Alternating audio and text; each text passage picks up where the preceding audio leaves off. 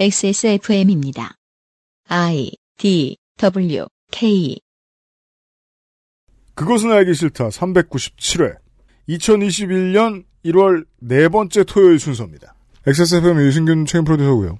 윤세민 에디터가 앉아 있고요. 네, 안녕하십니까. 앉아 있습니다. 덕질인이고요.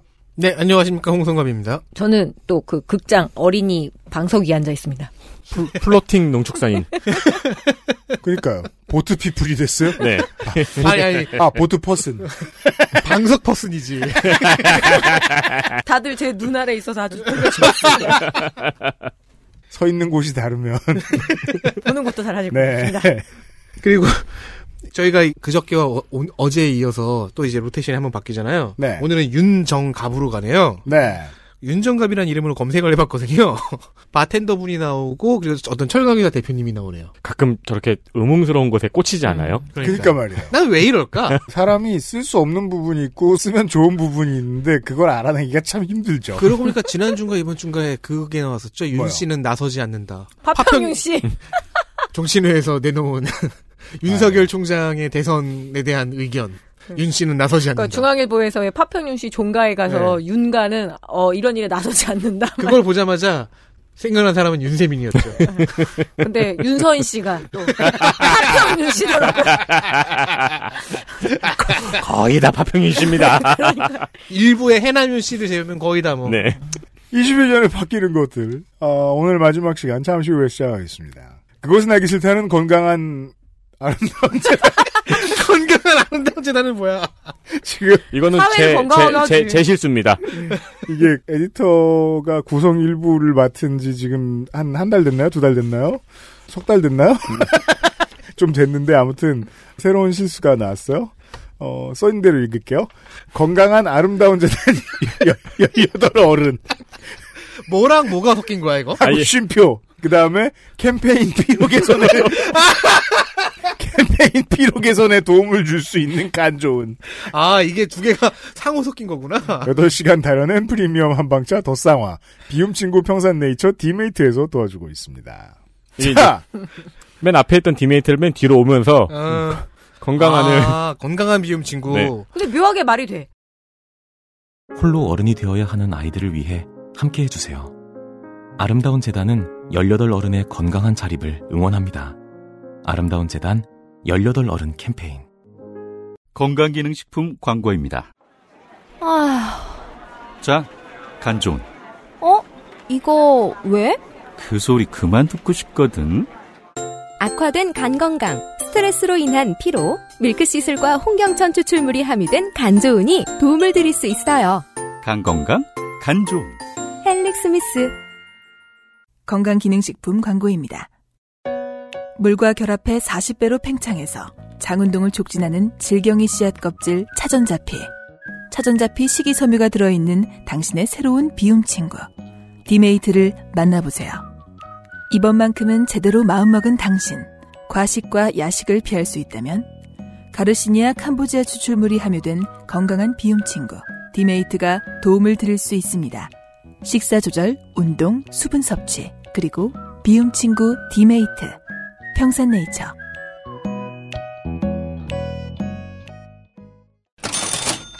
건강한 어른은 디메이트죠. 그 캠페인은 뒤에 간조은으로 붙었고 광고 시간입니다. 벌써 올해도 20여일이 지났습니다. 이런 제작 시간을 아니 나이 들수록 이렇게 시간이 빨리 가죠? 코로나가 우리에게 가져다 준 거는 운동할 수 없다는 핑계죠. 그렇죠. 제가 지금 8kg 정도 쪘습니다. 형은 코로나 전에도 운동을 안 했죠. 네.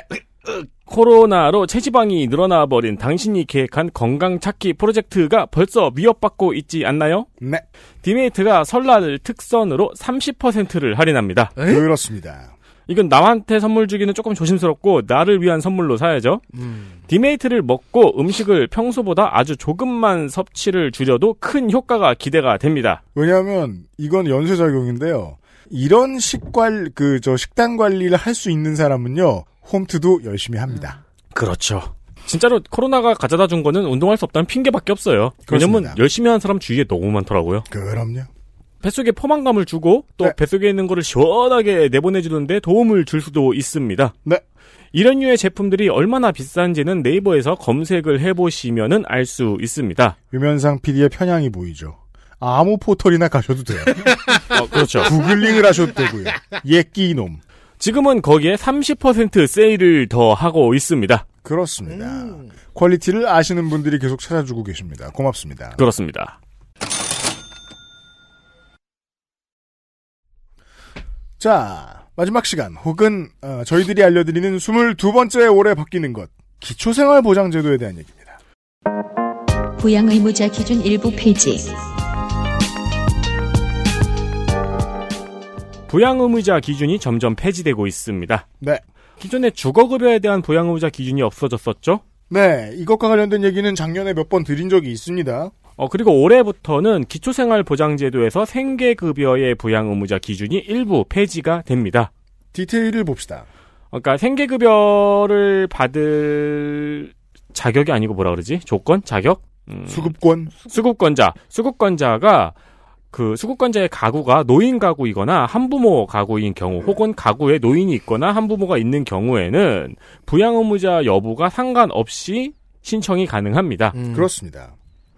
이게 부양 의무자 기준 폐지가 이제 지원을 못 받는 사람도 신규 지원을 받게 되죠. 기존에는 연락 안 되는 아들이 있어가지고 음. 이 생계급여를 못 받는 사람도 이제 노인이나 한부모 가구인 경우에는 지원을 받을 수 있게 되는 겁니다. 음, 그리고 그동안 지원을 받았던 사람들도 지원 금액이 늘어납니다. 네. 왜냐하면은 어, 그동안엔 부양 의무자가 보내주는 일정의 부양비도 소득 인정액에 포함이 됐거든요. 그렇죠. 네, 그러니까 예를 들어 소득이 뭐뭐 단적으로 말해서 40만 원 이하가 기준이었다고 하면은 음. 이제 부양자가 30만 원을 매달 보내주면은 그걸 제하고 한 네. 10만 원 정도를 줬었거든요. 그렇죠. 근데 이제 그 기준이 없어졌으니까 40만 원을 다 주는 거죠. 자, 기재부가 돈을 줄 때에는 이 자, 사실 기재부 이야기입니다. 기재부를 설득해서 받아오거나 아니면 같은 뭉텅이를 받아온 다음에 항목을 바꿉니다. 후자처럼 봐주시면 좋겠습니다. 극빈층을 끌어올릴 수 있는 패턴으로 지금 이걸 선택을 했고요. 그리고 여기에서 더 주는 비용으로 일부를 삭감한 것이 있습니다. 그건 잠시 후에 덕질인 설명을 해드릴 겁니다. 그래서 지원 금액도 늘어나게 됩니다. 이 부분의 지원 금액은 늘어납니다. 다만 부양 의무자의 연간 소득이 1억을 넘거나 음, 재산이 9억을 넘으면 부양비를 봅니다. 어, 이렇게 기준이 일부 폐지가 되었어요. 네. 이 기준 폐지로 신규로 지원받는 가구가 약 18만 가구, 그리고 26만여 명이 지원을 받을 것으로 예상이 됩니다. 음, 그러니까 적용받는 사람이 꽤 많은 변화입니다. 그러게 말입니다. 그리고 더 큰 변화가 예고가 되었습니다. 음, 내년에는 모든 가구의 생계급여 부양의무자 기준을 폐지할 예정입니다. 그렇습니다. 이건 어마어마한 변화예요. 그렇죠. 많은 거- 분들이 목숨을 잃고 난 다음에 이제 겨우 바뀌네요. 그죠? 네. 아, 역사를 얘기하자면 말이 길죠. 예. 음. 네. 그리고 이 아이디어가 나온 지 오래됐고 이 아이디어를 국가가 인정하는 데까지 시간이 걸렸다고 봐야 되겠죠. 가족으로 이걸 얽맬 필요가 없다라는 그렇죠. 걸 말입니다. 네. 그렇게 보면 그러, 이렇게도 해석할 수 있네요. 그 저, 약간 전근대적인 냄새가 좀 나는 그 가족의 신성성에 대한 숭배가 점점 없어지고 있다. 음. 뭐 비슷한 그 맥락에서 이제 지금 왜 같이 어떤 사실혼 관계였는데 임종을 했어요. 그럼 장례를 치르는 사람 나랑 가장 가까웠던 사람인데 현재 법상은 그 혈통 혈통 음. 그러니까 그게 와야 되는 거야. 난이 사람 장례를 칠 수가 없는 거예요. 이거 관련해서도 이제 개정안이 마련되고 있더라고요. 그냥 고독살들도 많아지고 네. 이 장례를 누가 치를 것인가 그러면은 감정적으로 가장 가까운 사람이 해야 되는데 너무 상관없는 사람들이 와, 온다는 거죠. 그리고 이거는 그러니까 저는 개인적으로 안 되는 걸 되게 했다기보다는 철학을 바꾼 거라고 생각을 해요. 네, 맞아요, 맞아요. 네. 이 부양의무자 기준 폐지가 무슨 소리냐면은 어 덕질인이 돈을 한 달에 천만 원씩 벌어도 음. 덕질인 어머니가 따로 살고 소득 인정액이 낮으면은 국가에서 지원을 해준다는 얘기거든요. 음. 그러니까 이거는 자식이 많이 받는 많이 버는 거랑 그 부모가 가난한 거랑은 별개로 보겠다는 철학이 변한 거죠. 맞아요. 국민을 가족 단위로 보겠느냐 이거예요. 네. 그렇진 않잖아요. 자, 다음은 두 수와 함께 살고 있다고 주장하시는 동물보건사 자격제. 동물보건사 자격증 제도가 도입됩니다. 네. 실행은 2021년 8월 28일부터 시행이 되는데 이제 배워야 되니까 자격증은 이제 내년에 발부되는 걸로 나와 있네요. 이거 제가 처음에 어 나도 이거 조사해야자고 꼽았었거든요. 근데 농축산인이 이걸 꼽았다는 거예요. 그래가지고 바로 든 생각이 아유 내가 뭘 알아 이러고 지웠어요. 보죠. 아, 나 사실 몰라요. 아, 그 얘기 드릴게요. 숫자랄.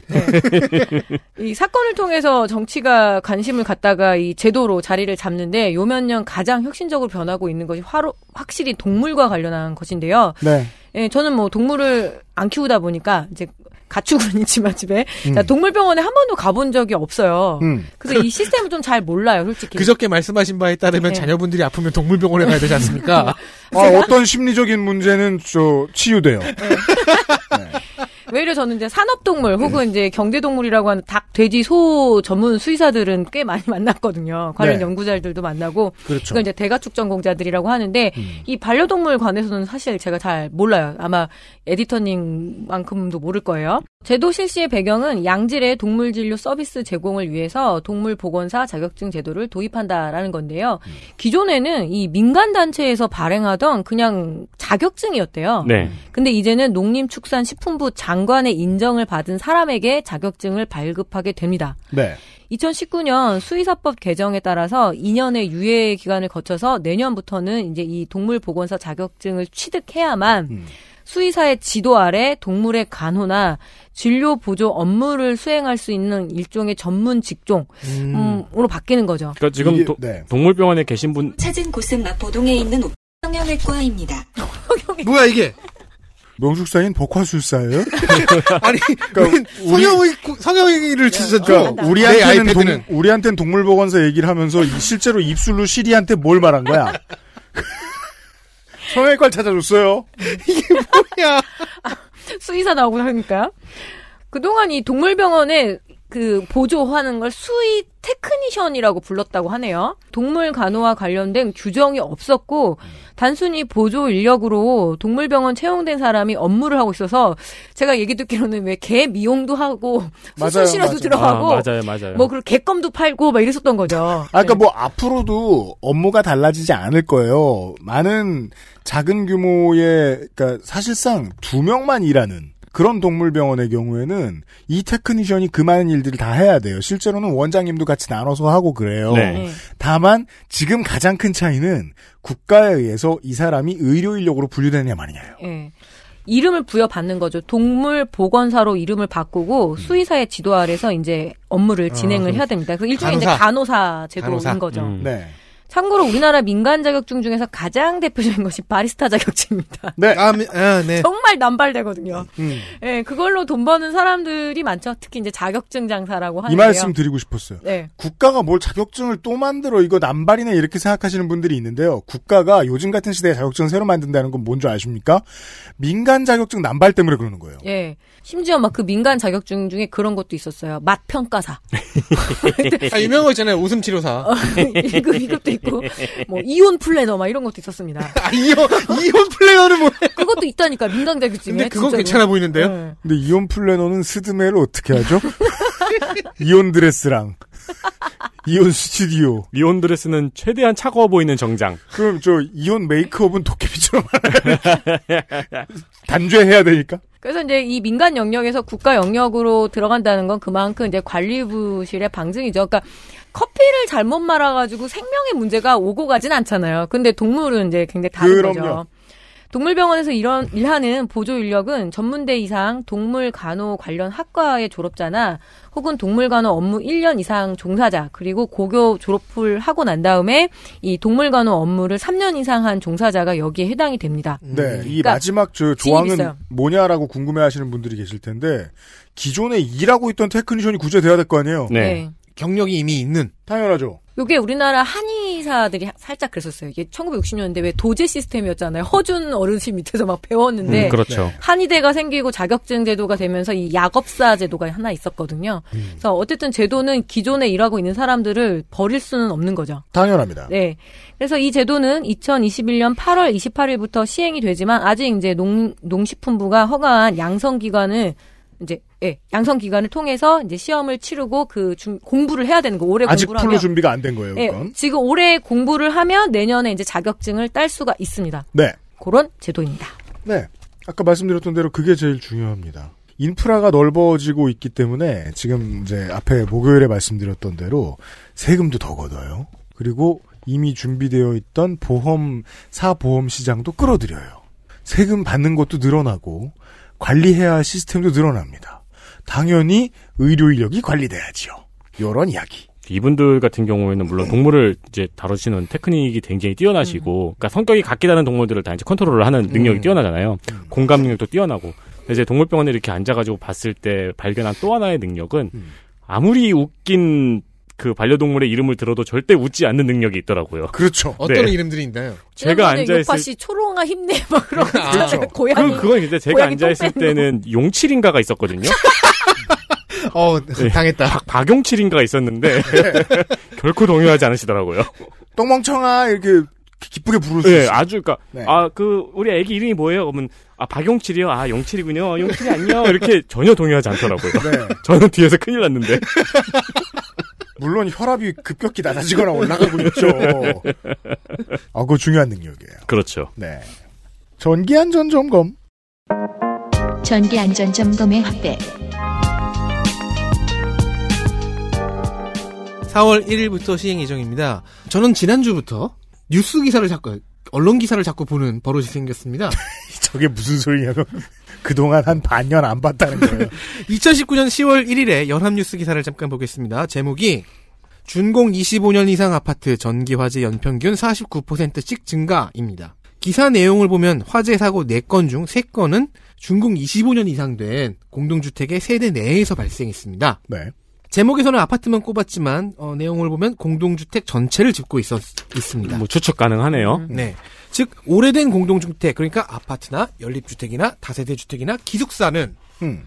오래되면 전기 설비로 인한 화재 위험이 유달리 높은 겁니다. 음.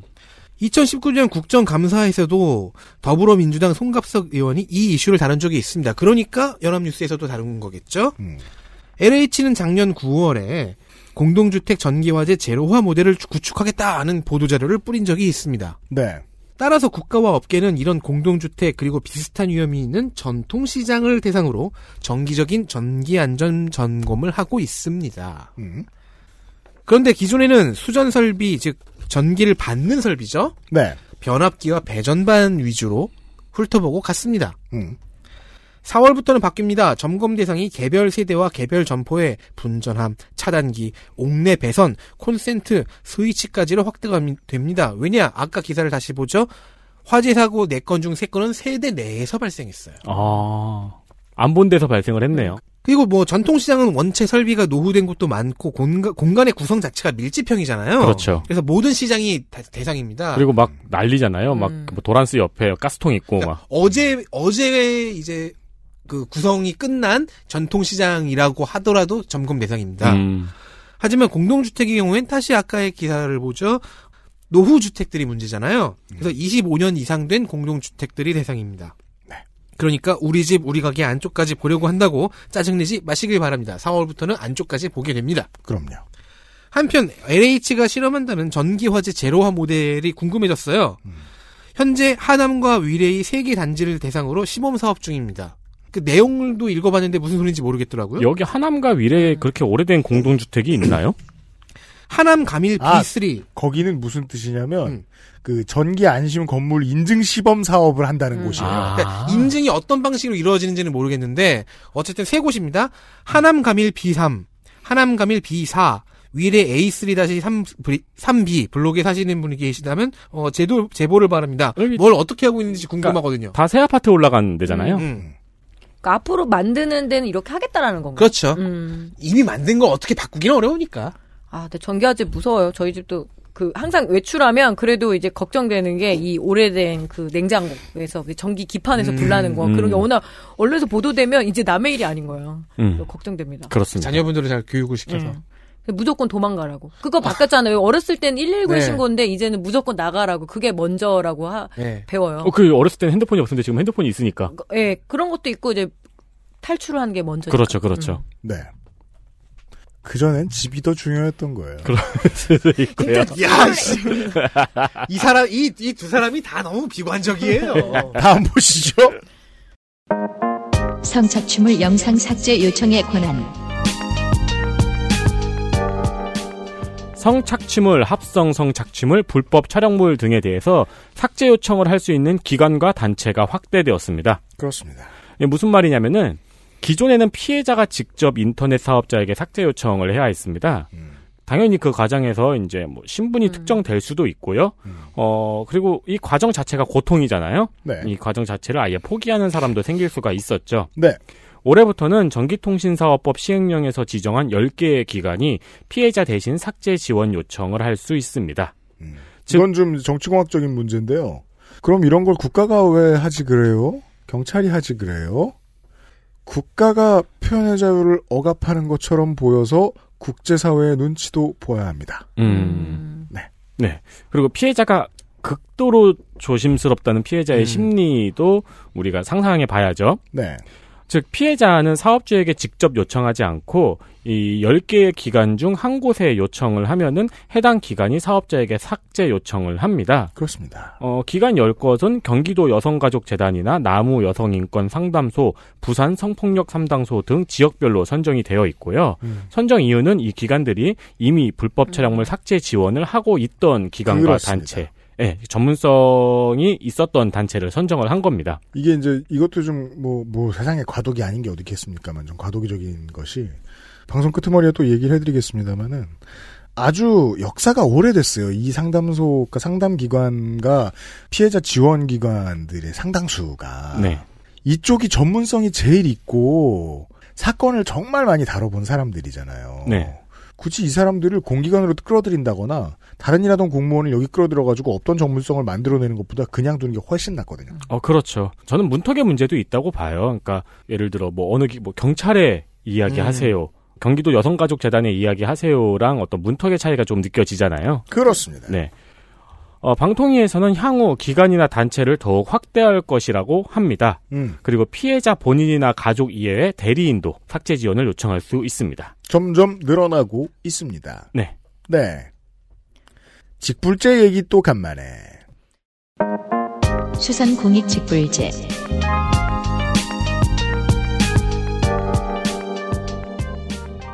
수산 공익 직불제 시행은 2021년 3월부터 합니다. 문재인 정부에서 농림수산식품 분야에서 가장 세게 밀고 있었던 정책이 공익형 직불제 제도인데요. 농업과 마찬가지로 수산업에도 이 공익 직불제가 실시됩니다. 뭐 한두 번 얘기한 건 아니지만 네. 그래도 까먹으니까 우리는 직불금 제도란 뭐 잘 아시다시피 정부가 생산자에게 직접 소득을 보조해 주는 제도인데요. 경쟁력이 사실상 없고 그래도 필수 산업이다 보니 이 공익 직불제가 도입이 된 건데 여기에 공익이 붙었다라는 건 뭐냐면 직불금은 주지만 공익을 위해 지킬 것은 지키라는 겁니다. 어떤 환경 보호의 문제가 좀 제일 크고요. 그래서 음. 고- 어, 농촌 공익형 직불제에서 꼭 해야 되는 게 비닐 수거예요. 비닐하우스의 비닐 수거 이런 아. 것들. 그리고 꼭 동네 청소에 참석해야 되고 뭐 이런 것도 있습니다. 와. 기존 수산 직불제는 도서 지역, 그러니까 섬 지역이나 북방 해상 한계선 지역 주민 등 좀 정주 여건이 불리한 이걸 보통 조건 분리 지역이라고 하거든요. 음. 사는 게 되게 불리한 네. 이 어업인만 지원 대상이었는데 이제는 좀 확대됐어요. 경영 이양 직불제 그리고 수산자원 보호 직불제, 친환경 수산물 생산 지원 직불제 등이 이렇게 추가가 되면서 좀 종류가 다양해졌습니다. 설명드리자면 어업인에게 수산자원 보호와 친환경 수산물 생산을 하려면 네. 일정한 의무를 부여해야 되잖아요. 그러면 이제 그 스티로폼 부위 같은 거 있죠. 아, 네, 그렇죠. 그런 거 잘 써라. 그리고 이제 그 뭐 김에다가 쓰는 염산 같은 것들도 이제 친환경 제재로 바꾸고 여러 가지 그런 것들이 있어요. 음. 이거를 지키면 직불금을 지원하겠다라는 것이 핵심입니다. 지금 많은 사람들 머리에 저처럼 물음표가 떴죠? 예. 김에 염산을 써라고. 어, 요새 많이 줄어들긴 했는데 그동안은 왜냐면 이 잡초가 그러니까 농사랑 똑같다고 생각하시면 돼요. 잡초 김매기를 어떻게 할 거냐. 음. 그러니까 김에 파래가 붙을 때 파래를 죽이는 방법들도 쓰는 거고 어. 지금은 비싸지만 매생이 같은 것도 그렇고 음. 그래서 이 바다 환경 오염이 솔직히 좀 말하면 되게 심각해요. 음. 그리고 특히 양식장. 양식장에 이제 고기들이 상처도 많고 그리고 질병에 노출되니까 뭐 항생제도 뿌릴 수도 있는 거고 그런 거에서 음. 우리가 바다는 되게 자연에서 오는 거라고 생각하지만 인간의 모든 과학과 그 노동력이 다 들어가는 거죠. 그니까요. 그 우리가 양식장에서 먹는 많은 것들은 바다와 부표가 키워냈잖아요. 네. 제가 알기로는 지금 뭐, 뭐, 잠시 후에 소개가 있나요? 아마 몇 년 내로 그 스티로폼 부표를 없애겠다고 발표한 걸로 알고 있습니다. 네. 대한민국 정부도. 생각해보면 그 양식장의 모습이나 이런 것들을 많이 보았을 때, 아니, 스티로폼이 없으면 뭘 건진단 말이야, 이런 생각이 들거든요. 그리고 또 하나, 저 어민들은 스티로폼을 그동안 처리할 의무조차 없었던 경우가 대다수인데. 네. 우리나라 어촌계는 정말 무서운 파워 조직입니다. 예. 좋아요. 어촌계는 수산업 협동조, 그러니까 수협에 따 수협에 따른 어촌 개원과 그리고 내수면 어업 개원, 그러니까 왜 바다 말고 소양강이나 뭐 이렇게 우포늪에 어업권을 음. 주거든요. 그 딱 한정돼서 뭐 붕어도 잡고 뭐 이렇게 되는데 우리나라 어업에서도 내수면도 큽니다. 그래서 제가 지난번 국정감사 기록실에 깍두기로 잠깐 나왔었잖아요. 음. 그때 농협 저리가라가 수협이다라고 네. 잠깐 말씀을 드린 적이 있죠. 그 파워가 바로 이 어촌계에서 나옵니다. 가입도 굉장히 어려워요. 그러니까 전체 총회를 해서 거의 만장일치로 자 어촌계원으로 어 넣어주자. 예를 들어서 귀농도 있지만 귀어도 있잖아요. 그 어촌계 들어가는 게 정말 어려워요. 아, 예능 같은 거 보면은 어디 낚시하러 가서 맞아 맞아. 어촌계장님을 꼭 만나잖아요. 법조 출입 기자군요. 네. 그래서 그 가입도 closed circle이구나. 콘클라베를 거쳐서 어. 그이 어촌계에서 결정되는 사안에 무조건 따라야 돼요. 예를 들어서 뭐 이렇게 고급 미역 그 같은 그 곽장이라고 그러거든요. 음. 그러면 한 집에 두 명씩 나와서 공동으로 작업을 해서 그거를 나눠 가지는 경우가 있는데 그러면 나는 지금 홀몸 노인이잖아요. 그럼 외부에 있는 자식이라도 와서 같이 참석을 해야 돼요. 하여튼 공동 노동 이런 것도 굉장히 중요하고 음. 마피아 연합체 같은데요? 아 무섭습니다. 그래서 근데 가입도 어렵고 탈퇴는 근데 안 해요 잘. 점점 더 마피아 연합체인데? 왜냐면 따내기가 쉽지가 않거든요. 말 안 들으면 저 말 머리 잘라가지고 근데 침대에 근데 아니구나. 이제 어촌이니까 거긴- 뭐 개복치 머리 이런 거. 아, 난 해마를 말하는 해마 너무 작잖아요. 안 보이고 경고의 메시지를 보냈는데. 해마의 머리를 그래서 이 경영 이양 직불제는 뭐냐면 이 선정 신청일을 포함해서 이전 10년 이상 계속해서 어촌 개원 자격을 유지한 만 65세 이상에서 75세 미만의 어업인이 음. 나 이제 그만둘게. 그리고 만 55세 이하의 어업인에게 어촌개원 자격을 이양하고 음. 해당 어촌계를 영구적으로 탈퇴하는 것이 전제 조건입니다. 아 자격이 너무 중요한 자격이라는 게 너무 중요하다 보니까 자격을 이양하면 영구 탈퇴해야 돼요. 네, 왜냐 또 들어오면 안 되고 하니까. 아, 근데 아니, 저기 약간 개인 택시 같군요. 네, 쿼터를 유지하는 거죠. 음. 근데 문제는 75세가 되어도 절대 탈퇴를 안 할 것이라는 것이 지금 어촌 현장의 불만입니다. 어, 어촌계 죽을 때까지 해먹겠지 뭐 이런 이런 건가요? 그리고 또 어촌계원 자격을 이양하려는 자는 배우자 또는 직계 좀비 속에게 이양할 수 없고 그 동안은 이 어촌계가 솔직히 말하면 이제 가족구를 대물림. 네. 음. 진짜 점점 더 마피아 유니온 같잖아. 그래서 직불금 지급을 위한 뭐 근거 자료를 낼 때도 이 지난 3년간에 내가 이 물고기를 잡아서 혹은 무 어떤 어업 활동을 통해서 이 정도의 소득이 있었다라는 걸 증명을 해야 되는데 이게 쉽지는 않다라는 거죠. 네. 이 직불금 규모를 보게 되면 1인당 연간 190만 원에서 최대 1,800만 원 정도의 규모까지도 이제 할 수 있다고 하더라고요. 음. 음. 아, 그런데 이게 쉽진 않을 것 같다는 생각이 듭니다. 왜죠? 뭐 아까 이 개원 이양 작업을 절대 안 하려고 하는 거거든요. 아, 그래서 그죠. 귀농보다는 귀어가 훨씬 어려워요. 음. 그 잡, 그니까 잡고 놓기 싫은 어떠한 욕망을 제어하는 방법은 너무 멀군요. 그것과는. 네. 음. 그리고 막 그런 거 있잖아요. 갯벌 채취 같은 경우에도 제비뽑기 해야 돼요. 네. 아 그래요. 왜냐하면 이제 그거를 딱 받아 밭을 딱딱딱 구획을 나눠주는데 어디는 되게 많이 나온 데가 있고 많이 안 나온 데가 있는데 이게 어촌 계장님의 모임 하에 이렇게 제비뽑기 해가지고 해야 되는 것도 있고 굉장히 세요. 예. 어촌 사회 자체는 농촌 사회하고는 또 굉장히 다릅니다. 음. 어촌은 조용하고 아름다운 곳이 아니었어. 아우, 굉장히 무섭습니다. 그러니까 수많은 당연한데도 고민 안 해봐서 모르는 거 있잖아요. 그 중에 하나인 것 같아요. 모두가 다 잡을 수 있다 그러면 어촌은 평화롭지 못할 거예요. 네. 그래서 모두가 잡진 않는 시스템을 해놓죠? 그러면 개원들은 평화롭지 못할 거예요. 그렇겠죠. 뺏기기 싫어서. 네. 아. 친환경 수산생물 생산 직불제 같은 경우에는 특정 약품의 사용 금지나 그리고 유기식품 이제 유기농이 있어요. 김도 유기농 김이 있어요. 아, 네. 예. 유기식품 등 이 친환경 인증을 받은 경우가 대상인데요. 올해 친환경 수산물 인증 100여 개 여가를 대상으로 추진합니다. 품종을 보게 되면 미역, 김, 다시마류, 그리고 뱀장어류, 홍합류, 흰다리새우 얘네들도 이제 그런 거죠. 무항생제로 키우고 아하. 예, 그리고 이제 어느 정도 사료에 대한 건데 특히 친환경 배합사료 직불제라는 게 있습니다. 이게 뭡니까? 그동안은 주로 생사료를 많이 주죠. 생사료. 예, 그러니까 생사료라는 게 이제 그 뭐 닭대가리도 있을 수 있고요. 그러니까 단백질하고 조합하고 해서 그야말로 큰 생선한테 작은 생선 던져주는 거 있잖아요. 아, 아, 그런 아. 식의 어떤 생사료가 아니라 어떤 규정을 지은 그런 친환경 배합 사료를 사용할 경우에는 직불금을 지급하겠다는 겁니다. 왜냐하면 사료값이 비싸니까. 음.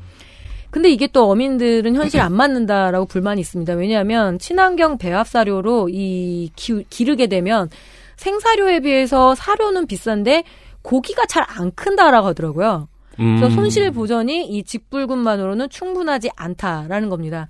어쨌든 바다는 비어가고 사람들은 여전히 이렇게 생선을 좋아하니까 대책이 필요하긴 하죠. 네. 음. 그래서 내놓긴 했는데 바뀌는 것은 바뀌겠지만 약간 의구심은 드네요. 네, 어려울 것 같습니다. 네. 권력을 분산하는 방법에 대한 고민을 해야 되겠네요. 그러니까 농협과. 수협의 문제도 예. 네. 그러니까 닫힌 사회는 그게 제일 어렵죠. 그러게 말입니다. 이 권력을 뭐 관한테 주면은 그것도 hell gate가 예상이 되고. 그럼 이끼의 후속작은 어촌을 배경으로 해도 충분히 스릴러가 나오겠네요. 지금 음. 추진하는 게 명품 어촌 사업이라고 그래서 이 어, 그런 게 예, 있겠죠. 도서 지역을 그 관광형으로 개발하는 거예요. 바다에서 이렇게 건져 올렸더니 루이비통. 그렇죠. 그러니까 지역을 명품으로 만드는데 이게 또 이권 다툼이 엄청 심해요. 그래서 음. 이장 선출, 그러니까 농촌에는 보통 이장 안 한다고 막 그러거든요. 근데 농, 어촌은 이장 하는 걸로 막 서로 싸우고, 음. 예, 그런 일까지 벌어지고 있어요. 이권이 너무 많이 개입돼 있으니까. 그러니까 수면이 욕망의 대상이군요. 네. 알겠습니다. 어, 근데 약간 무서웠어요. 어, 서늘합니다. 제가 어촌 사회론 좀 공부하다가 이건 잘못 건드리면 죽겠다 싶어가지고 강의를 좀 했었거든요. 그때 말씀하시기로는 이제 두 자식들 다 크면 네. 이미 판면하시겠다고. 네. 자, 다시 복지에 대한 얘기입니다. 연금의 변화.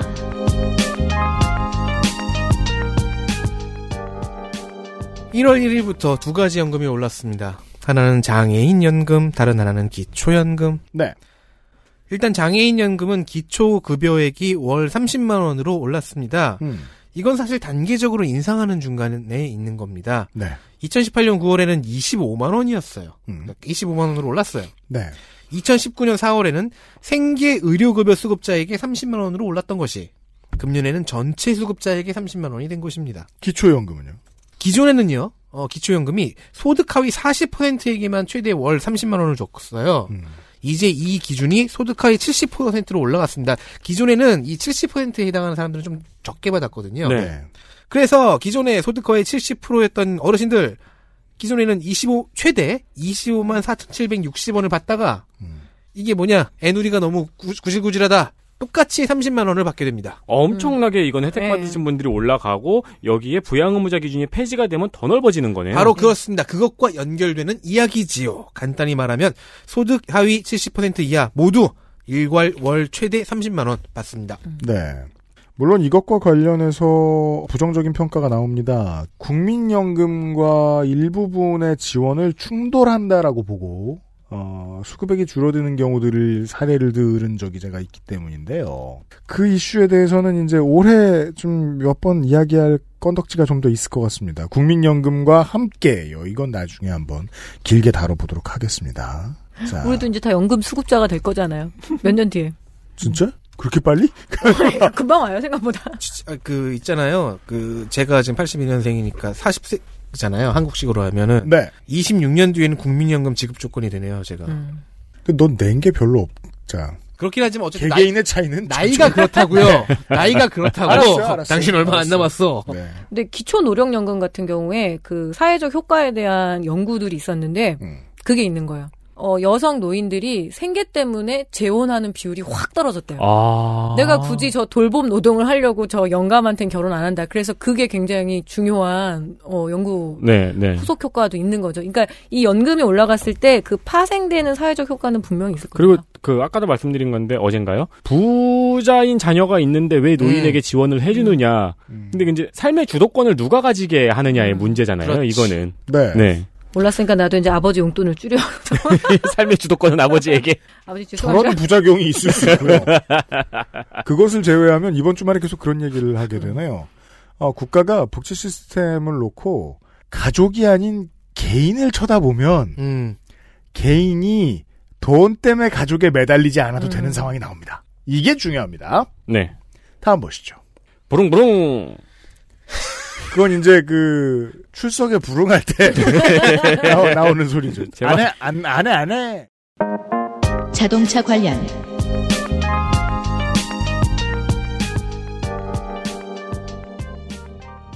달라진 자동차 관련 제도입니다. 네.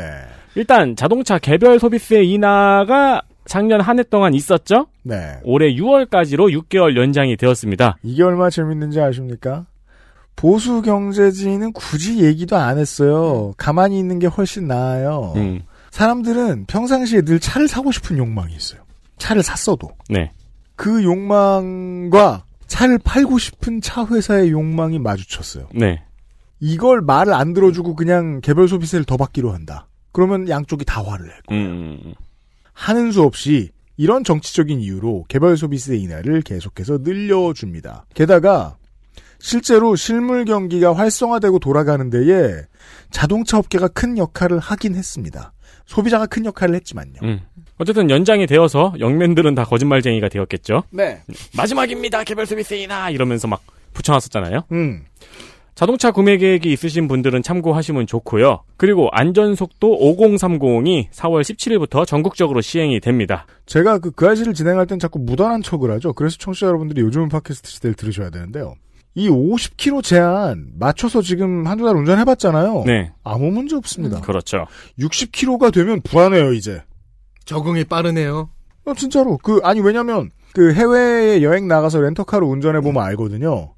하루 이틀이면, 사실, 짧게 잡으면 한두 시간이면, 거기에 속도에 적응합니다. 계도 기간 동안 시스템을 뭐, 그, 바- 전국 방방곡곡의 도로에 정비를 해놨습니다. 네. 이게 좀, 길 좀 뚫린다 싶으면 앞에 딱 70 써 있어요. 통행이 많은 도심 도로의 제한 속도는 이제 50km이고요. 음. 주택가 등 이면 도로는 30km로 제한이 됩니다. 이게 뭐 느려서 못 가겠다, 뭐 이런 불평이 나온다, 이런 기사가 며칠 나왔었어요. 깔려고.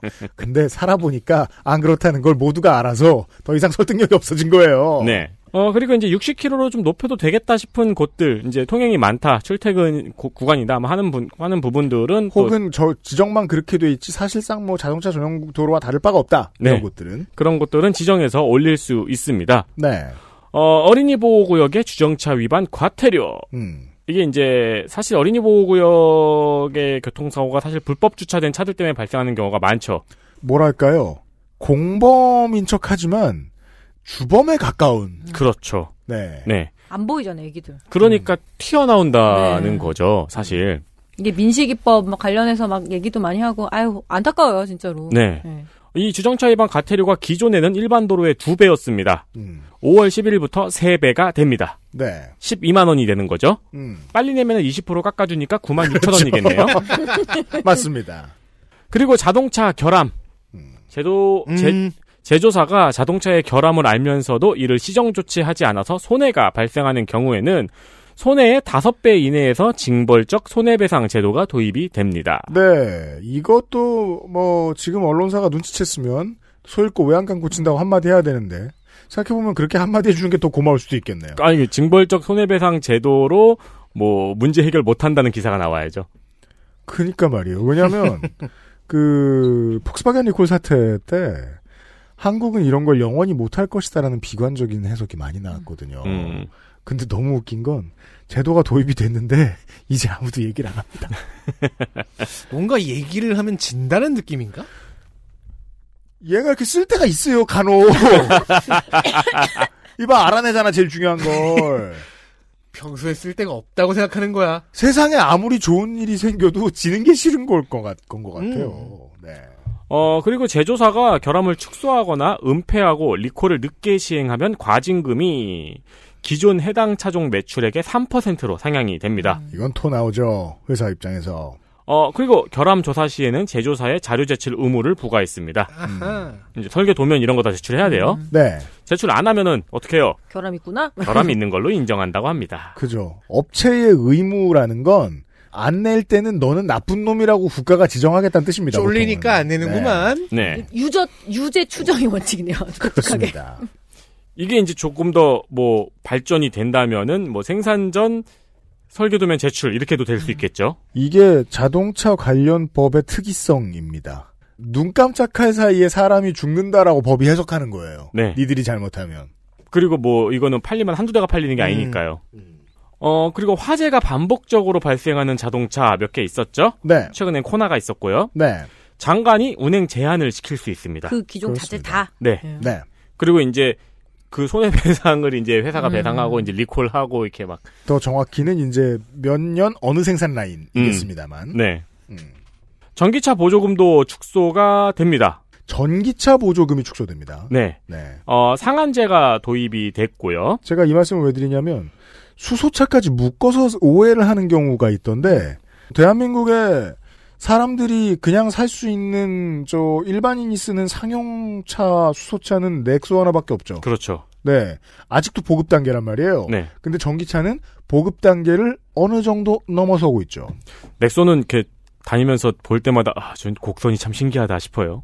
흔치 않아서 그래요. 네, 맞아요. 많이 안 팔려서 그래요. 이제는 여튼. 테슬라는 대면대면 하잖아요. 네. 처음엔 우와 했는데. 음.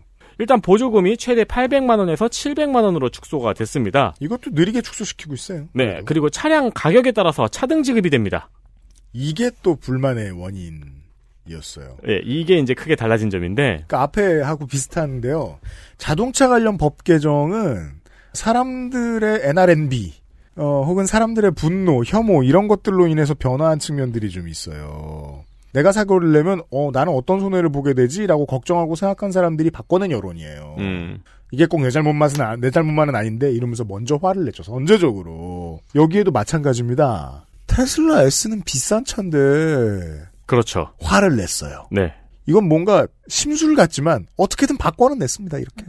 자동차 가격이 음. 6천만 원 이하의 전기차는 보조금 전액을 지원받을 수 있고요. 네. 6천만 원에서 9천만 원 사이는 보조금의 50%를 지원을 받고 9천만 원 이상은 보조금을 지급하지 않습니다. 세상에 6천만 원이란 이렇게 생각하실 수 있는데 그분들은 전기차의 가격대를 안 알아보신 분들입니다. 전기차는 휘발유차보다 훨씬 비싸죠.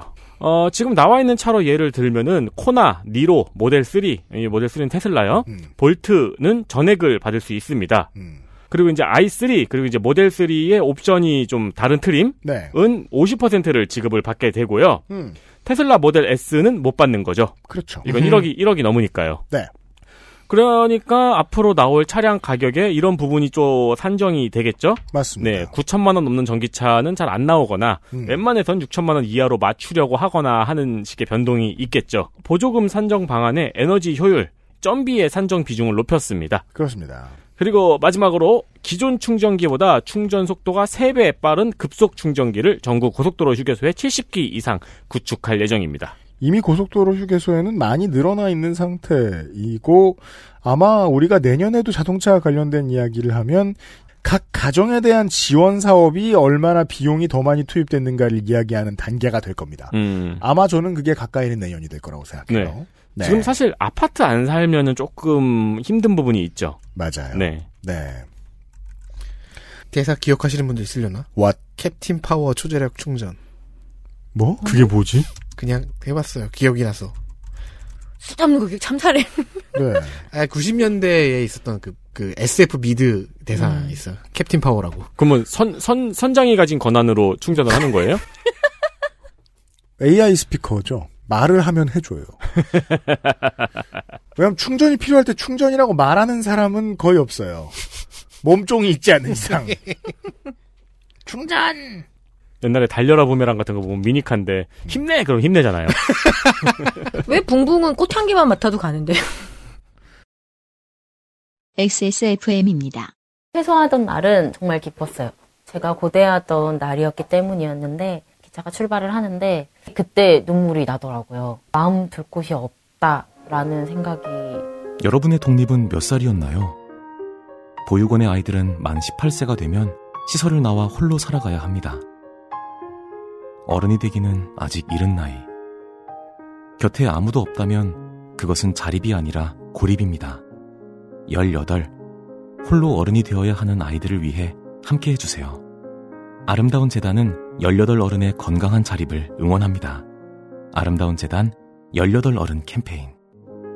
건강기능식품 광고입니다. 다이어트는 선택일 뿐입니다. 하지만 시도한다면 실패하긴 싫은 당신. 건강한 비움 친구 디메이트를 고려하세요.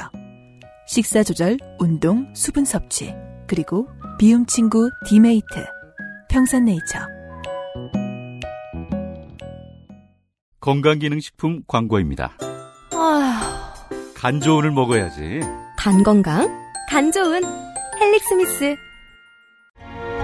임금님께 진상한 전통 방식 그대로 현대인에 맞춘 프리미엄 한방차. 더 쌍화. 잠시 또 다른 광고를 하고 가겠습니다. 8시간 다루는 프리미엄 한방차 더 쌍화. 매일 계속되는 한파. 오늘 따뜻합니다. 오늘은 따뜻하지만 매일 계속됐던 한파. 네. 그러니까 하루- PD는 이걸 어제 썼죠. 그러니까 하루 날이 풀렸다고 해서 방심하면 안 돼요. 뭐야 이게. 원래 따뜻한 날 감기 더 잘 걸려요. 예, 살짝 따뜻해질 때. 아, 두분 감사드립니다. 그러니까요. 어르신들은 늘 뜨뜻한 한 잔을 찾아 헤매이게 되는데 아, 이걸 어르신으로 그 밀어넣으면 안 돼요. old man box죠. 그, 글쎄요 시다. 아, 여기 네 명 중에서 제일 어르신은 저기 앉아 계신 그 방석 위에 앉아 계신 분이지 않습니까? 아, 저는 절대 동의할 수 없어요. 쌍화차는 트렌드예요. 그렇죠. 네. 이것만 파는 그 관광 거리도 있는데요. 뭐 거리- 정읍에 음. 정읍. 그리고 말씀드렸듯이 이제 유명. 프랜차이즈에서도 쌍화차를 판매를 하고요. 네. 어, 최근 쌍화차는 트렌드입니다. 음흠. 솔직히 맛있잖아요. 네. 선물 포장으로 들고 가기에는 또 좋죠. 음흠. 설날 선물 포장으로 이거 맛있는 쌍화차예요 하고 들고 가는 그림이 나쁘지 않습니다. 네. 그래서 여러분들에게 설날 행사로 최대 만 원 할인을 진행하고 있습니다. 저의 그 먹는 취향에 대해서 불신하는 분들이 많이 있습니다. 요즘은 팟캐스트 시대 청취자 여러분들의 경우에는. 많은 것이 불신, 불신되죠. 그런데 그래도 뭐 뭐 제한은 할 수 있을 것 같습니다. 제 경험에 의하면 쌍화차는 전병과 정말 잘 어울립니다. 저는 이게 자꾸 뜨뜻한 한 잔이라고 하니까 왠지 술이 생각나고 그것보단 더 쌍화가 낫겠네요. 뭐 이런저런 간식과도 잘 어울리죠. 그러니까 이제 통념상 왠지 음. 전병과 잘 어울릴 것 같은데 서양 과자하고도 네. 잘 어울리고요. 어 사실 이제 쿠키류랑도 잘 어울립니다. 네 그렇습니다. 더쌍화도 설날 행사를 진행하고 있으니 선물용으로 뭐를 들고 갈까 고민하신 분들 고려해 보시기를 부탁드립니다. 네, 더 쌍화는 액세스몰에 있습니다. 그렇습니다. 제가 이 서른 가지의 올해부터 변하는 많은 것들을 보았는데 그 중에 가장 걱정스러운 게 전 이겁니다. 네. 기상청이 하고 싶지 않았을 약속.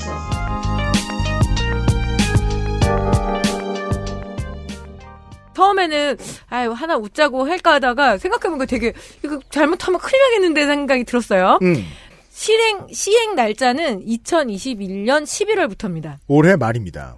기상청 국민들이 만족하는 기상 정보 제공을 약속했습니다. 말이 돼? 아무도 그런 건 불가능해. 아유, 무섭다니까. 근데 이게 보니까 무언가 제도를 바꾸고 뭐 청별로 뭐 질병청, 기상청 그리고 식품의약 안전청 뭔가 하나씩은 바꿨다라는 걸 드러내야 되는 거더라고요. 이게 문제예요. 예.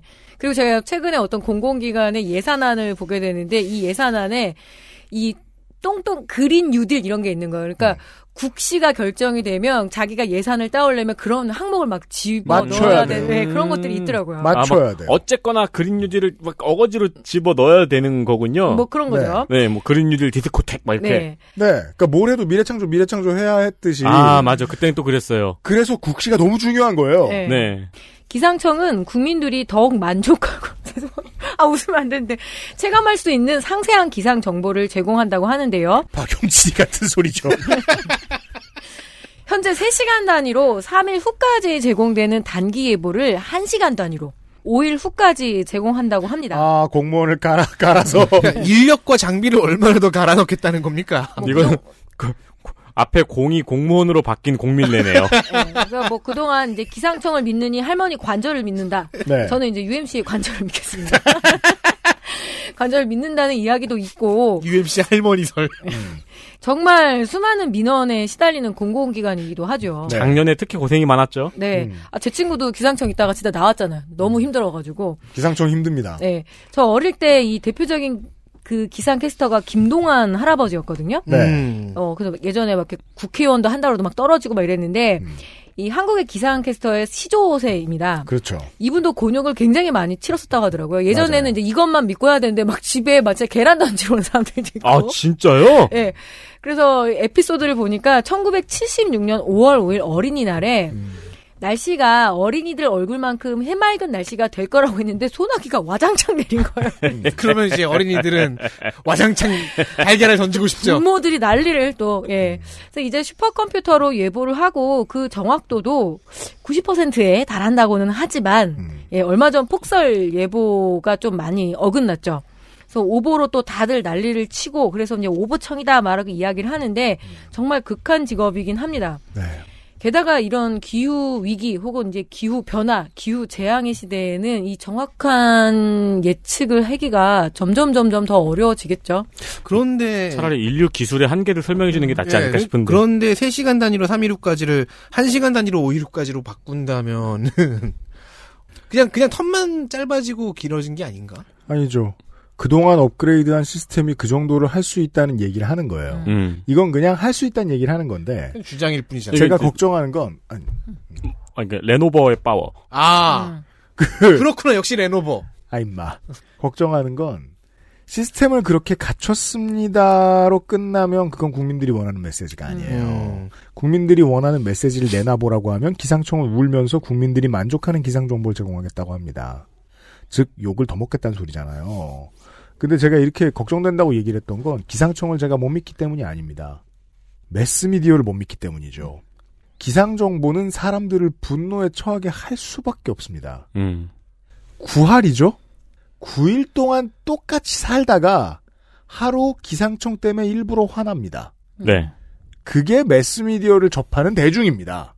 이건 미디어의 문제예요. 미디어 소, 소비의 문제예요. 특히 우리나라 같이 기상 캐스터들 여성 캐스터들을 소비하는 나라는 特- 특히 심하더라고요. 제가 독일 거 이렇게 보니까 사람은 없어요. 그러니까 목소리만 나오고 항상 그 기상도를 되게 중요하게 여기더라고요. 구름의 흐름이 지금 이렇게 가고 있다. 음. 그렇게 해서 정보를 제공하는데 우리나라는 지금 거의 그, 아, 정말 눈을 어디에 둘지 네. 모르겠는 그런 캐스터들을 배치하고 또 방송국 내에서는 어느 일정 정도의 뭐랄까 비정규직이라고 해야 되나? 네, 그렇죠. 그렇게 해서 좀 굉장히 방송 노동자로서의 권리도 누리지 못하고 잠깐 소비하고 버리는. 근데 이런 나라에서 아주 정확한 기상, 정보를 원하는데 뭔가 되게 좀 어긋나는 게그 많아요. 요즘 들어 좀 눈여겨 보고 있는데, 날씨 알려주시는 그 방송 노동자들, 아, 세상이 변해서 확실히 예전처럼 딱 붙는 옷은 안 입어요. 그건 이제 인권 운동의 문제죠. 음. 그것의 결과라서 그 기상 예보의 분위기와는 달라요. 다만 제가 최근에 작년에 알게 된 건데요. 기상 예보를 시단위 1단위로 할 수 있는 국가는 지구상 흔치 않습니다. 음. 몇개 나라가 없어요. 네. 그 표본이 몇 개 없어요. 그래서 얼마나 틀리는지를 비교해 볼 수 있어요. 한국은 잘하는 편이라는 모르는 분들이 들었을 땐 충격적인 결과가 있습니다. 그래서 제가 아까 드렸던 말씀에 다시 천착해야 되는 거예요. 모든 지구인들은 기상 정보가 나오는 그 매스미디어를 안고 사는 모든 지구인들은 기상 정보를 다 싫어합니다. 그렇겠죠. 구할은 친다고 하는데도 여전히 불만이 굉장히 많은 거죠. 그렇습니다. 네. 근데 선, 이거를 또 뭐 워낙 언론에서 또 많이 확대하고요. 네. 사람들의, 국민들의 욕심을 없애겠다. 이런 공약하고 비슷합니다. 세계 평화를 이루겠다. 아, 국민들의 그러니까 이거는 솔직히 기상청의 만족치를 내부의 내리겠다. 인력을 네. 걱정하는 마음으로 제가 갖고 온 거예요. 네. 그렇습니다. 예. 너무 걱정되네요. 어, 원리를 알려드립니다. 뭐라도 해야 돼서 내놓은 것 같습니다. 하지만 몸부림- 아. 기상청은 원래 잘하고 있습니다. 세 글자로 몸부림. 아, 그런 방법이 있네요. 예, 농담입니다, 기상청 여러분. 음. 상반기에 개판 친 다음에 하반기에 잘하는 거예요. 그거 알아요? 만족. 작년에 어느 시즌이었더라? 언제 그 아마 저 태풍 올때 네. 한번 겁나 두드려마 추석 때 엄청 잘 맞췄나 뭐 그랬던 적이 있었어요. 음. 궁금해서 한번 지켜봤거든요. 되게 오랜 기간 동안 연속으로 기상 예보가 딱딱딱 맞아 맞아 들어갔던 때가 있었는데 그때는 아무 보도도 없죠. 저는 대한민국의 저널리즘을 진상 저널리즘이라고 부릅니다. 그 이번에도 눈 많이 내린다고 하다가 많이 안 내렸다고 불만인 거예요. 그래서 너 괜히 기상청이 그러는 바람에 자동차 두고 출근해서 나 너무 힘들었다 이제 이런 이야기인데 솔직히 말해서 안 내린 거는 좀 다행이지 않아요? 폭설이 안 내린 거는. 근데 이제 그걸 가지고 이렇게 하기에는 너무 편한 주제죠. 아, 오늘 이제 마지막이 돼가지고 얘기가 좀저 잡소리가 좀 길어지는데, 그건 또 하나의 사례가 있어요. 그, 어, 강원도를 제외한 많은 지역들이 오랜만에 폭설을 맞이했어요. 그래서 한동안 준비가 안 되어 있던 해당 분야 공무원. 왜냐면, 폭설만 대비하는 공무원이란 없기 때문입니다. 네. 그럼 1년에 며칠 일하고 끝난다는 거 아니야. 그렇죠. 주로 다른 일을 하고 있었고 그중 상당수는 방역 작업에 투입되어 있었던 공무원들이 자기 일을 야근으로 열심히 평상시처럼 하고 있을 때 폭설이 왔어요. 그리고 이 진상 저널리즘은 며칠 동안 성질을 부렸어요. 그러자 서울시 기준으로 그 다음번에 지난주죠? 눈이 많이 왔을 때는 정말 자로 된 듯이 공공도로들이 싹 치워져 있었습니다. 그러자 보도는 사라졌어요. 이건 너무 진상 같아요. 일하는 공무원들한테 너무 미안합니다. 그러니까 물론 어느 정도는 그런 기능도 필요합니다만 언론이 행정의 문제점을 지적하는. 근데, 진짜 공무원들을 죽고 싶게 만들어요. 근데 이거는 지난주에 덕질인이 한 얘기랑 똑같은 거죠. 모든 언론이 다 그 얘기를 할 필요는 없잖아요. 예. 전 마음 아파요. 그래 지적하는 거 볼 때마다. 그러니까 어련히 알아서 잘 해주는데 이런 게 아니에요. 아니 한 대 맞을 걸 만 대를 때리고 또 때리니까. 그리고는 잘하면 지쳐가지고 두들겨 맞아서 잘하면 쳐다보지도 않아요. 그러고서 나중에 기재부편 들겠죠 또 연말 되면. 자 마지막 이야기는 덕질인. 휴일의 변화.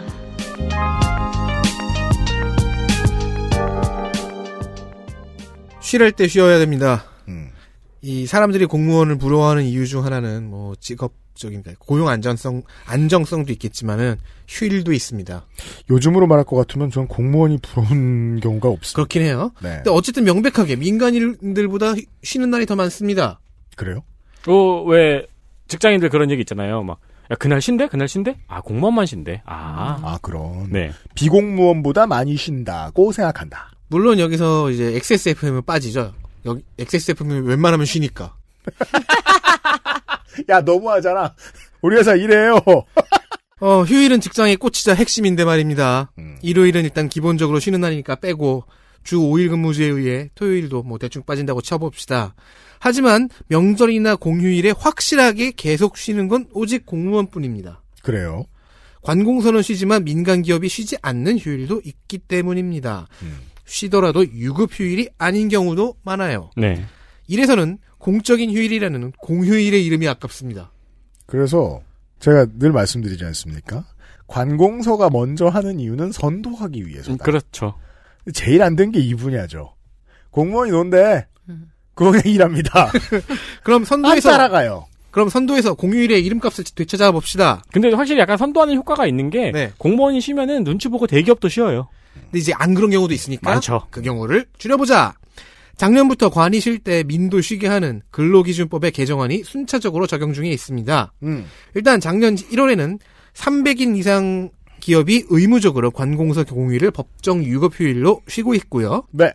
금년 1월에는 30인 이상 기업들의 차례입니다. 이거는 근로시간 단축 청구권 확대랑 똑같죠? 음. 네. 똑같이 이제 작년에 300인, 그렇죠. 금년에 올해는 30인. 이상. 30인. 이제 동일한 blueprint 안에 있습니다. 이 다음에는 5인. 네. 그 다음에는 전부. 그래서 지금 XSFM은 아깝게 금년에 비, 비, 비켜나갔어요. 네. 굉장히 아깝죠. 30인 이상이니까. 음. 아, 그렇죠. 저희 직원이 지금 28.9명 정도 있으니까. 그렇습니다. 한 명이 0.1명을 잘라냈어요. 뭐 맹, 맹장 수술했어? 하지만 내, 응. 네 10분의 1은 맹장이냐?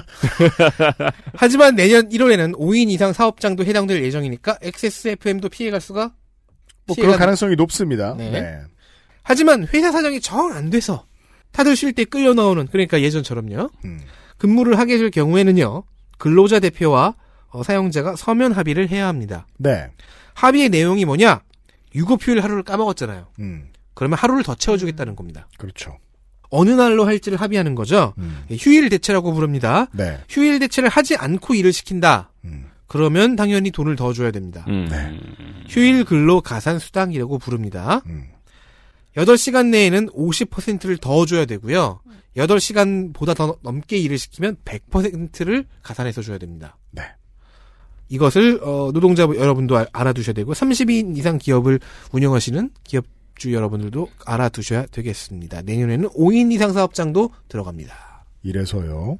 보통은 지회 단위로 움직인다면 노조가 유능하고 세야 됩니다. 그렇죠. 네. 노조가 없다면 어쨌든 근로자 대표를 만들어야 되고요. 음. 노조가 유능한데 세다. 그러면 근로자 대표로 노조 측 인사가 뽑힐 거거든요. 그 사람이 서변으로 서면으로 우리가 놀아야 할 때 못 노는 데에 대해서 얻는 대가 혹은 놀아야 될 때 놀 수 있는 날짜를 지켜주는 데 역할을 할 겁니다. 이건 결코 일괄적으로 적용되지 않습니다. 네. 네. 그도 저도 아니면 상위 노조한테라도 신호를 보내셔야 됩니다. 아, 최소한 이제 30인 이상 기업에 다니시는 분들은 이 문제를 진지하게 고민해 보셔야겠습니다. 어, 내가 반드시 오늘 데이트를 하면 연애를 잘할 수 있다. 음. 이렇게 생각했는데 회사에 나가야 될 수도 있잖아요. 잘 못 챙긴 권리는 되게 아플 때 옵니다. 그래서 저희가 18번째로 어제, 18번째니까 어제 맞죠? 음. 음.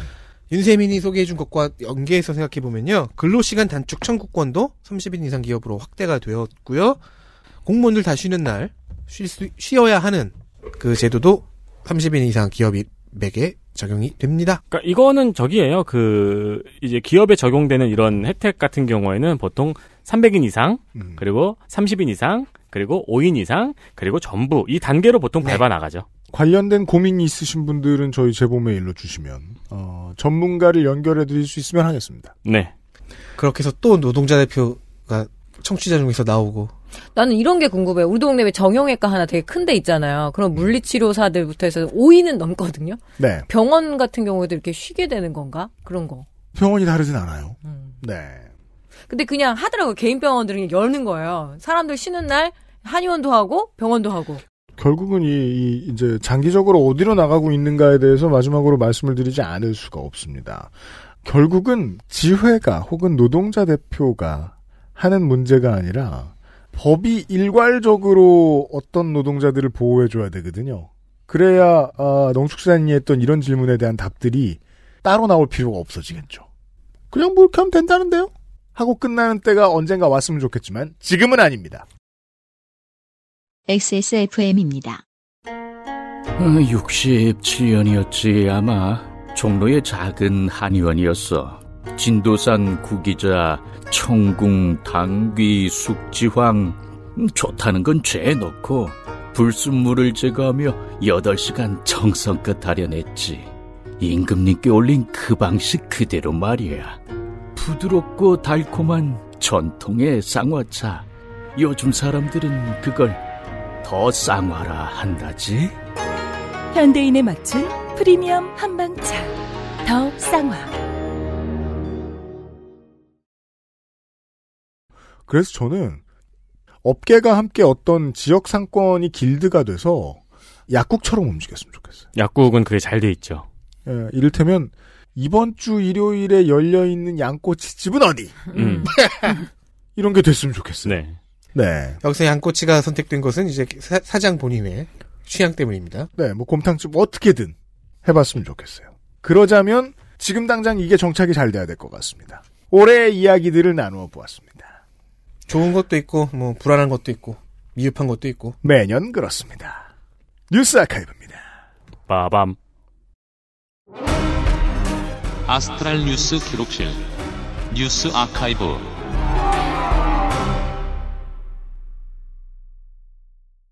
58년 전 이번 주입니다. 1962년 62년생 여러분, 여러분은 58살 먹었습니다.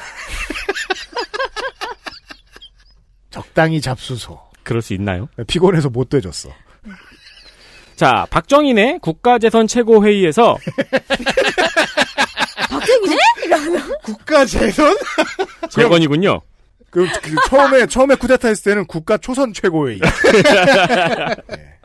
박정희네 국가재건 최고회의에서 향후 100년간 서울의 운명을 이때 결정 지었습니다. 네. 음, 공유수면 매립법을 의결합니다.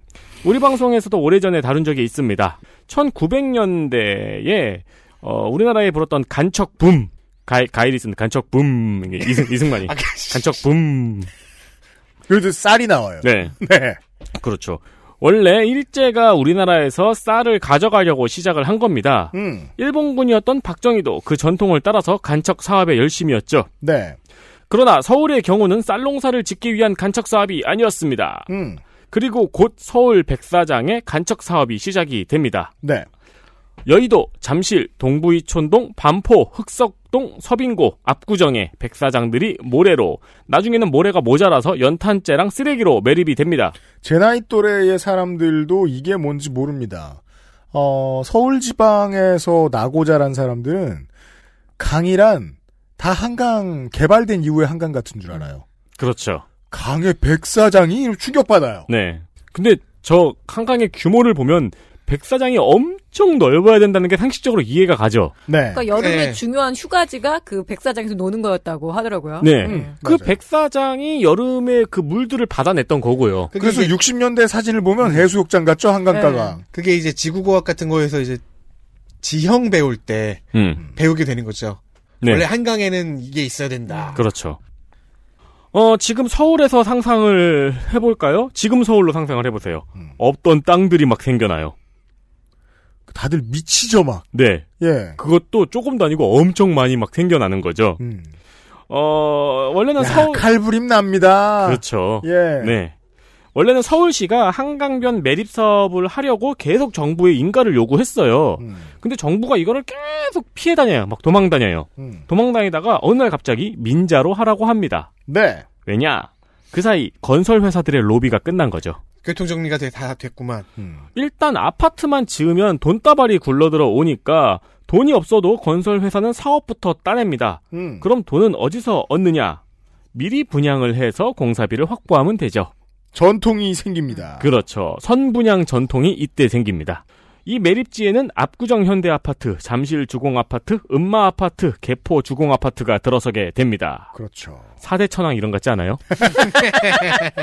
정부에서는 강국 개발을 억제하고 이 매립지에 지원과 인프라를 몰아줍니다. 그렇죠. 네, 뭐 2호선 같은 걸막 몰아줘요, 막. 음. 정부 청사 이런 걸 막. 고등학교가 가는 게 핵심이었죠. 네, 파라곤을 만드는. 경기고를 막 갖다 주고 막. 예. 서울 시내에 있던 고등학교들을 막 내려보냅니다. 네. 그리고 이 아파트는 서울과 함께 격동의 현대사를 겪게 됩니다. 음. 그리고는 재건축 지옥에 빠지게 되죠. 네. 역사를 정리해보면 이렇습니다.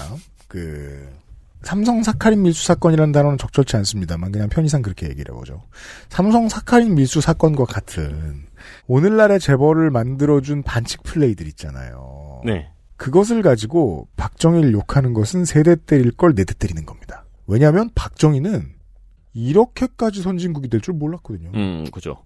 한강변에 대한 매립 사업도 마찬가지입니다. 누굴 퍼준 게 맞고 반칙이 맞아요. 근데 2020년에 이렇게 될 줄 알고 한 건 아니거든요. 그래서 지금 규모로 보면요. 자범이에요. 그렇죠. 그래서 몇 배로 더 화나야 돼요. 속았어요. 이 자범이 이 모양을 만들어 놓은 거예요. 네. 고작 이 정도 훔쳐가려고 했던 사람들 때문에 그렇게 보는 게 적당한 해석이 아닌가라는 생각이 듭니다. 자, 다음은 1992년 1월 이번 주에 있던 일입니다.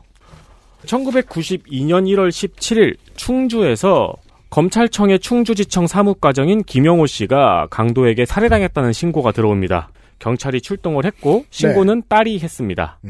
딸의 진술에 의하면은 강도가 들어와서 본인을 묻고 아버지를 협박하다가 찔러 죽이고 도주했다는 진술이었습니다. 그런데 경찰이 보기엔 이상한 점이 몇 개 있습니다. 1번 침입의 흔적이 없었고 네. 아버지는 죽었는데 딸은 멀쩡했으며 음. 또 21살이 된 딸과 아버지가 자고 있던 집에 이부자리가 하나밖에 없었습니다. 그렇죠. 나머진 빨았나? 이를 이상하게 여긴 경찰이 아버지가 생명에 지장이 없을 것 같다고 딸에게 넌지시 이야기를 합니다. 그 얘기를 들은 딸의 정신이 그 자리에서 무너졌습니다. 그렇죠. 사건의 내용은 이렇습니다. 그러니까 정신이 무너졌다는 그 자리에서 안 된다고 비명을 지르면서 주저앉았다고 합니다. 사건의 내용은 이렇습니다. 김보은 씨가 9살 때 김보은 씨의 어머니는 재혼을 했습니다. 그때부터 계부인 김영호 씨는 의붓딸인 김보은 씨와 그의 어머니, 즉 부인이죠. 둘을 12년 동안 강간합니다. 21살이 되고 김보은 씨가 대학교 기숙사에 들어가게 되었습니다. 강간범인 계부한테 벗어난 건 행복했지만 여전히 주말마다 집으로 돌아가야 했습니다. 그러는 와중에 김보은 씨에게 남자친구가 생긴 거죠. 김보은 씨는 남자친구인 김진관 씨에게 사실을 고백합니다. 오랜 시간 강간을 당해왔다고. 김진관 씨는 경찰에 신고를 하자고 했는데 김보은 씨는 여러 차례 신고했지만 경찰이 와서 아버지에게 꾸벅 인사만 하고 돌아갔다고 합니다. 왜냐하면 검찰청에서 일하던 사람이었거든요. 네. 이 남자친구인 김진관 씨는 김영호 씨를 찾아가요. 그리고 이야기를 다 들었고 이제부터 둘이 교제를 하려고 한다. 그만 김보은 씨를 놓아주라고 이야기를 합니다. 네. 29년 전인가요? 그 당시의 가치관이 나옵니다. 그러나 그런 이야기를 들어먹을 사람이 아니겠죠. 음. 당연히 길길이 날뛰고 검찰청에서 일하는 자신의 권력으로 위협을 합니다. 음. 결국 이 커플은 출구가 없다는 걸 느끼게 되었겠죠. 음. 김영호 씨를 죽이기로 다짐합니다. 네. 어, 죽이고 나서 강도가 들었다고 신고를 했어요. 음. 근데 경찰관이 이상하게 느껴서 김영호가 살아있다고 말을 하자 김보은 씨가 무너진 거죠. 그렇죠. 네티즌님이 전해준 일본의 친부 살해 사건과 굉장히 유사하죠. 네, 토치기현 사건. 네. 음. 두 사람은 체포되고 김진관 씨의 아버지는 한국 성폭력 상담소를 찾아갑니다. 네. 그리고 이 일의 전말을 이야기하고 상담을 요청을 합니다. 음. 이렇게 두 사람의 이야기가 세상에 알려지게 되었어요. 음. 그리고 전국적인 구명 운동이 일어납니다. 이것은 제가 대학 다니던 시절에 우연치 않게 처음 알게 됐었거든요. 그래서 궁금해서 나중에 한번 그 아카이브를 찾아봤어요. 네. 그 당시에 언론 환경이 어땠냐면 언론 통폐합이 된 다음에 문민 정권으로 정권만 바뀌고 언론의 이제 그 신여 노릇을 하던 체질은 아직 바뀌려면 한참 멀었던 시절이라서 기세등등하게 이런 걸 다 알려주던 언론은 생긴 지 한 4, 5년 된 한겨레밖에 없었어요. 음. 그래서 아카이브를 뒤져보니까 한겨레만 쭉 열심히 보도해놨어요. 네. 그래서 그때는 제가 신문을 막 두 종씩 읽고 그랬는데도 몰랐어요. 이. 이게 이제 천안에 있는 모 대학교였고요. 그러니까 제가 거기서 잠깐 시간 강사로 좀 근무를 했었는데 요 당시에 이야기를 직접 들은 거죠. 그래서 아 그래요? 예, 그래서 호송 차량에 이제 막 장미꽃을 꽂아주고 그 당시에 이제 여성 음. 단체부터 해서 그 특히 학교 안에 있었던 여학생들이 굉장히 많이 울부짖고 그랬었다고 그래서 굉장히 큰 사건. 네. 그러니까. 그 대학교의 학생들은 호송 차량 앞에 막고 막 네. 그랬었어요. 구명 운동하고 서명 운동하고. 어, 그리고 이 사건이 일어나기 1년 전에도 사회적으로 논란이 있었던 일이 있었습니다. 음. 9살에 성폭행을 당한 성폭행 피해자가 30살이 되어서 이제 결혼까지 했어요. 음. 근데 그때의 PTSD를 이기지 못하고 성폭행 가해자를 살해했던 일이 있었거든요. 이게 그렇습니다. 김부남 살인 사건 아닌가요? 맞습니다. 네. 맞습니다. 네. 어, 결국 전국적인 구명운동 속에서 이제 재판이 일어나, 벌어지고요. 네. 재판이 진행이 되고요. 음. 김보은 씨의 경우에는 징역 3년에 집행유예 5년이 선고가 됩니다. 네. 김진관 씨는 징역 5년이 선고가 되고 음. 대통령 특별 사면으로 형이 절반으로 경감이 되었습니다. 그렇습니다. 그리고 이 사건은 지금 있는 성폭력 특별 특별법 제정에 직접적인 영향을 주게 됩니다. 그렇습니다. 이때의 이 피해자 지원에서 핵심적인 역할을 했던 뭐라고 불렸는지는 제가 까먹었고 어, 박상희 목사라고 계십니다. 음. 지금도 전주에서 일을 하시고 계신 것으로 알고 있습니다. 네. 민주화운동 1세대죠. 어, 그, 민주화운동 1세대라고 부르면 보통 나, 딸려 나오는 스펙이 있죠. 긴급조치 1호 위반으로 들어갔던 양반. 젊었을 음. 때. 원래는 이제 대조를 하고 난 다음에 군산에 그 선양동이라고 그때 유명하던 슬럼가가 있었습니다. 그, 타가소 해 뜨는 동산이라고 이걸 운영하던 사람이었다고 합니다. 네. 개척 목사들이 이런 걸 많이 했죠, 그 당시에. 빈민 타가 운동이라고 불렀어요, 그때는 그걸.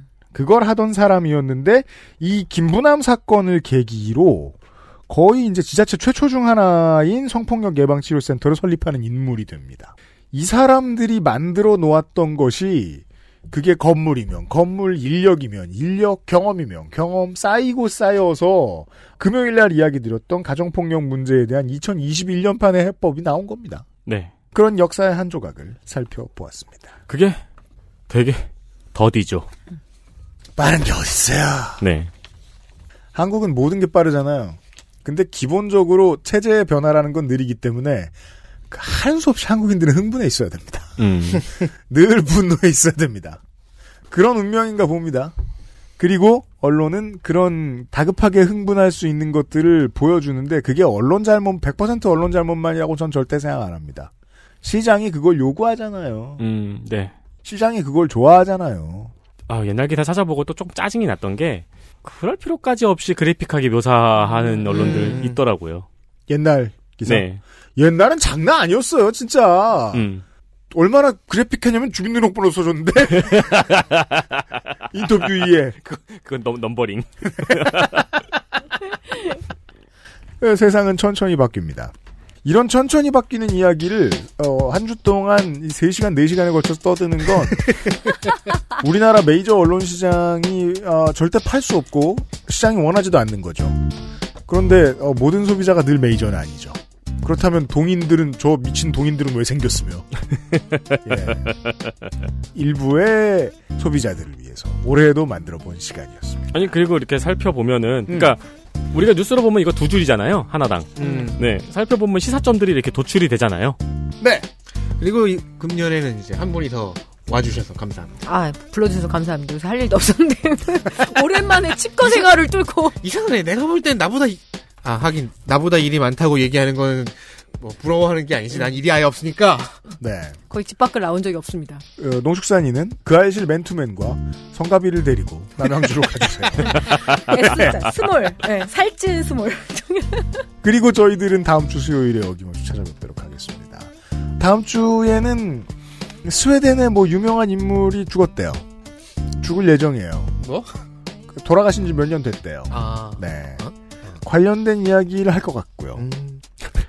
어, 왜요? 아니 리액션 너무 웃기지 않아요? 열심히 뭐? 해주고 하고, 음? 하고 아, 있잖아. 음. 성감이 빨라요, 빠를 때. 그러니까요. 네. 어, 그런 재미있는 스웨덴 이야기를 들은 다음에, 어, 재미있는 이야기를 들으면 그 다음에 뭘 해야 되죠? 조성주 소장을 아, 왜 그래? 조성주 소장을 만나도록 하겠습니다. 네. 다음 주도 기대해 주시고요. 저는 그 다음 주 이야기에서 그것도 그건데 그 유피님이 이제 이렇게 표시해 놓은 거 있잖아요. 그 표시해 놓은 걸 보고 깜짝 놀랐어요. 출연자를 표시를 해 놓잖아요. 이경혁, 뭐 손이상, 갑 이렇게 해 놓는데 다음 주에 북 드럼? 만나보시길 바랍니다. 윤세민 에디터하고 유승윤 PD하고 정은정 농축산인하고 홍성갑 덕지인이었습니다. 들어주셔서 감사합니다. 그것은 알기 싫다였습니다. 안녕히 계십시오. 예, 고맙습니다. 다음 주에 뵙겠습니다. XSFM입니다. I D W K